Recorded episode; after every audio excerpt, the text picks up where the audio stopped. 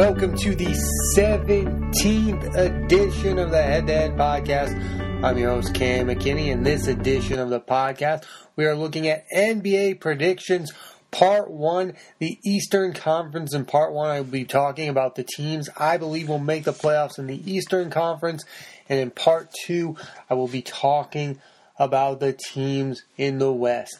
Let's begin with the top 8 teams that I believe will make the playoffs in the Eastern Conference. At number 8, the Charlotte Hornets, led by Kemba Walker. I believe after a year of missing the playoffs, Kemba Walker will lead the Hornets back to the promised land of being a playoff team. Kemba Walker is coming off a season where he's trade rumors. He's one of my all-time favorite point guards.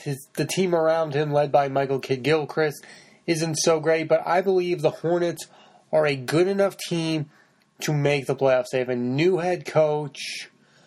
I believe this team is going to go back to the playoffs, and Kemba Walker is going to lead them there and get a new contract and establish himself as the all-star that he was last year and get that team back to the playoffs. They have holes. Nicholas Batum's not a great player. He's overrated. He's overpaid. But I do believe in the Eastern Conference, this team is good enough to make the playoffs. So the 7th spot, I've got the Detroit Pistons. They made that blockbuster trade for Blake Griffin.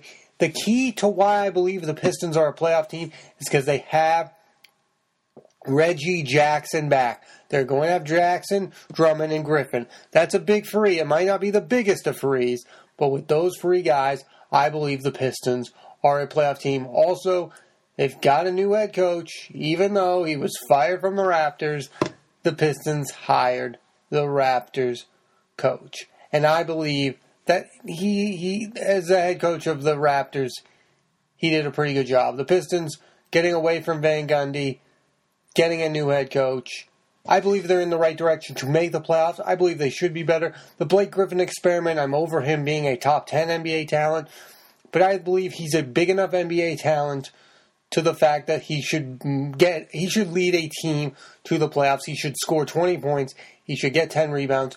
The biggest disappointment on the Detroit Pistons is Andre Drummond. He should be better than what he is. And even though I love Reggie Jackson, I believe the Pistons should make the NBA playoffs. Easily. 7th spot, Pistons. At the 6th spot, the Washington Wizards. Last year, I would have said they were a top 4 team, but they made one of the moves I didn't like this offseason, getting Dwight Howard. They have Morris. They have John Wall. They have Bradley Beal. They didn't need Dwight Howard. Quite frankly, nobody needs Dwight Howard. Even with Ball and Wheel, the success of that team falls on Otto Porter Jr. because they need They need a third wheel guy. They need a number 3 guy. Wall and Beal are going to get you their points. They're going to get you their assists. Beal is going to shoot the frees. The year before last, Otto Porter was fantastic, and they were a great team. Last year, he was bad. They were a bad team, barely made the playoffs.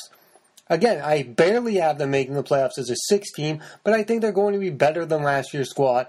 John Wall, I'm kind of over him as a top 5 talent. Bradley Beal, I'm kind of over him. He's Ray Allen type, but he doesn't come up big in the biggest moments. That's why I have the Wizards at a mere 6th seed. Moving right along, number 5, the Milwaukee Bucks. They get a new head coach. Giannis. This is all about Giannis Antetokounmpo getting a full. I believe the Bucks made the best move by getting rid of Jabari Parker. Wasn't that big into Parker. The comments he made this offseason about being all about offense and not about defense, I believe they're right to move along with him. They still have Bledsoe, even though Bledsoe had a terrible postseason against the Celtics. I believe a full year of Bledsoe is going to do them well.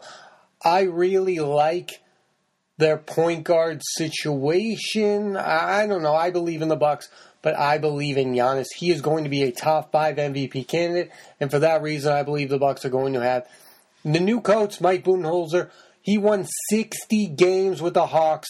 I believe he can improve the Bucks to almost win 50 games. I don't think that's out of reach. I wouldn't be surprised if the Bucks made it higher up, but I believe the Bucks are really lacking offensive firepower. They have Chris Middleton, but he doesn't play enough.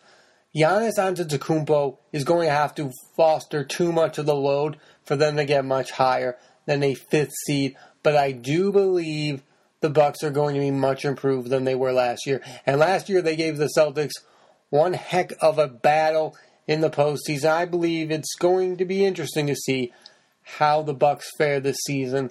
I have them at the fifth seed. I wouldn't be surprised if they reached higher ceiling than that. At the fourth spot, the Philadelphia 76ers. I'm not as high on the Sixers as everyone else. I love Joel Embiid, his demeanor, but I don't love his game, actually. I think he shoots too many threes. I think he's inconsistent from that. I don't know if you can get 82 games out of him. The biggest reason thus far I don't like the Sixers is Markelle Fultz doesn't match with Simmons and Embiid at all. And Simmons doesn't have a jump shot. J.J. Redick should definitely be in the starting lineup. If J.J. Redick doesn't get enough playing time, they don't have enough offensive firepower on that team. I don't love the rest of that team. Again, you have four guys that I like, and I don't like the rest of the roster, to be honest with you.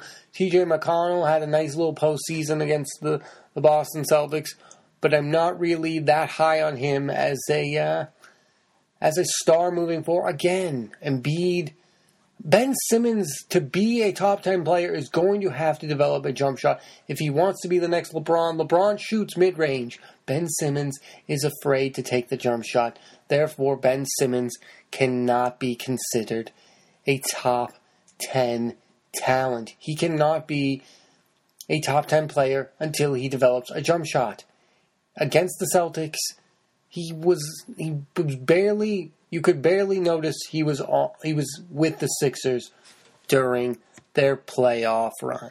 I really like Saric, Covington, and Wilson Chandler. I love their role players.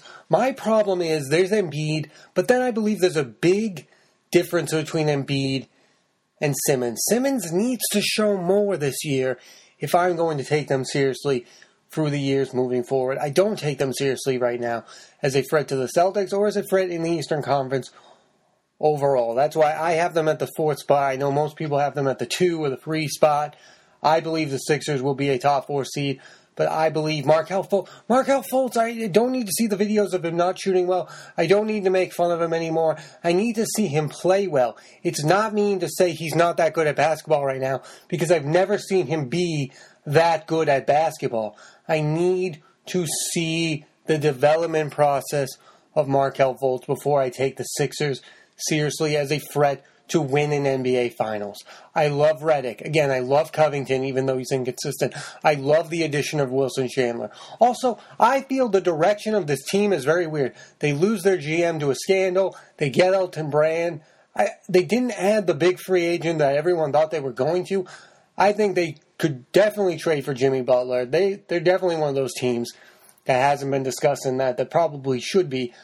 I'm not that big into where they're headed. Again, firing a GM over all that nonsense, I don't know if he deserved to be fired or not. I don't love the direction of the team right now. Therefore, fourth spot for the Sixers.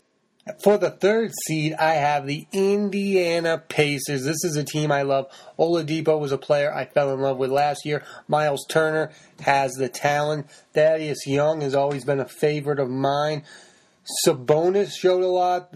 Bogdanović was amazing in the postseason, I thought. This team almost beat the Cavaliers, took them to a full series. I thought it was interesting. They have Darren Collison. They added Aaron Holiday. The big addition to the Pacers, and why I consider them a legitimate threat to make it out of the East and get to the Eastern Conference, is because of Tyreke Evans. This guy is one of the few rookies ever to average 25, 5, and 5 as a rookie. He averaged 25 and 5 as a rookie. 20 points, 5 assists, 5 rebounds as a rookie. This dude was a baller with the Sacramento Kings. This is a huge addition that nobody is talking about and everyone overlooked. This is an addition I wanted my Boston Celtics to make. Get Tyreke Evans. They got him at a legitimate price. Didn't pay too much. He is a serious baller. Great addition for the Pacers. Nate McMillan is one of the better head coaches.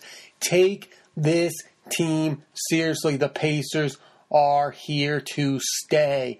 They are here to stay. They are a legitimate threat to make it to an NBA Finals, and they are here for the long haul. Oladipo's game is amazing. Miles Turner needs to grow offensively, but with a guy like Oladipo, the sky is the limit for this team. At the number 2 spot, the Toronto Raptors. Listen, I don't want to get into the addition of Kawhi Leonard that much. I'm a big DeMar DeRozan fan.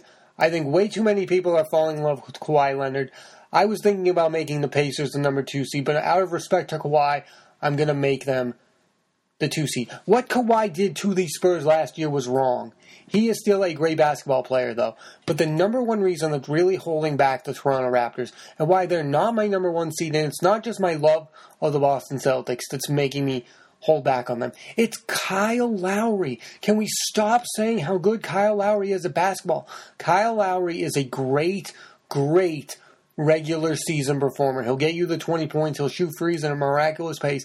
But in the postseason, when you need him most, he didn't show up. And DeRozan didn't show up. And that is why this team is different. This is why they have a rookie head coach in Nick Nurse.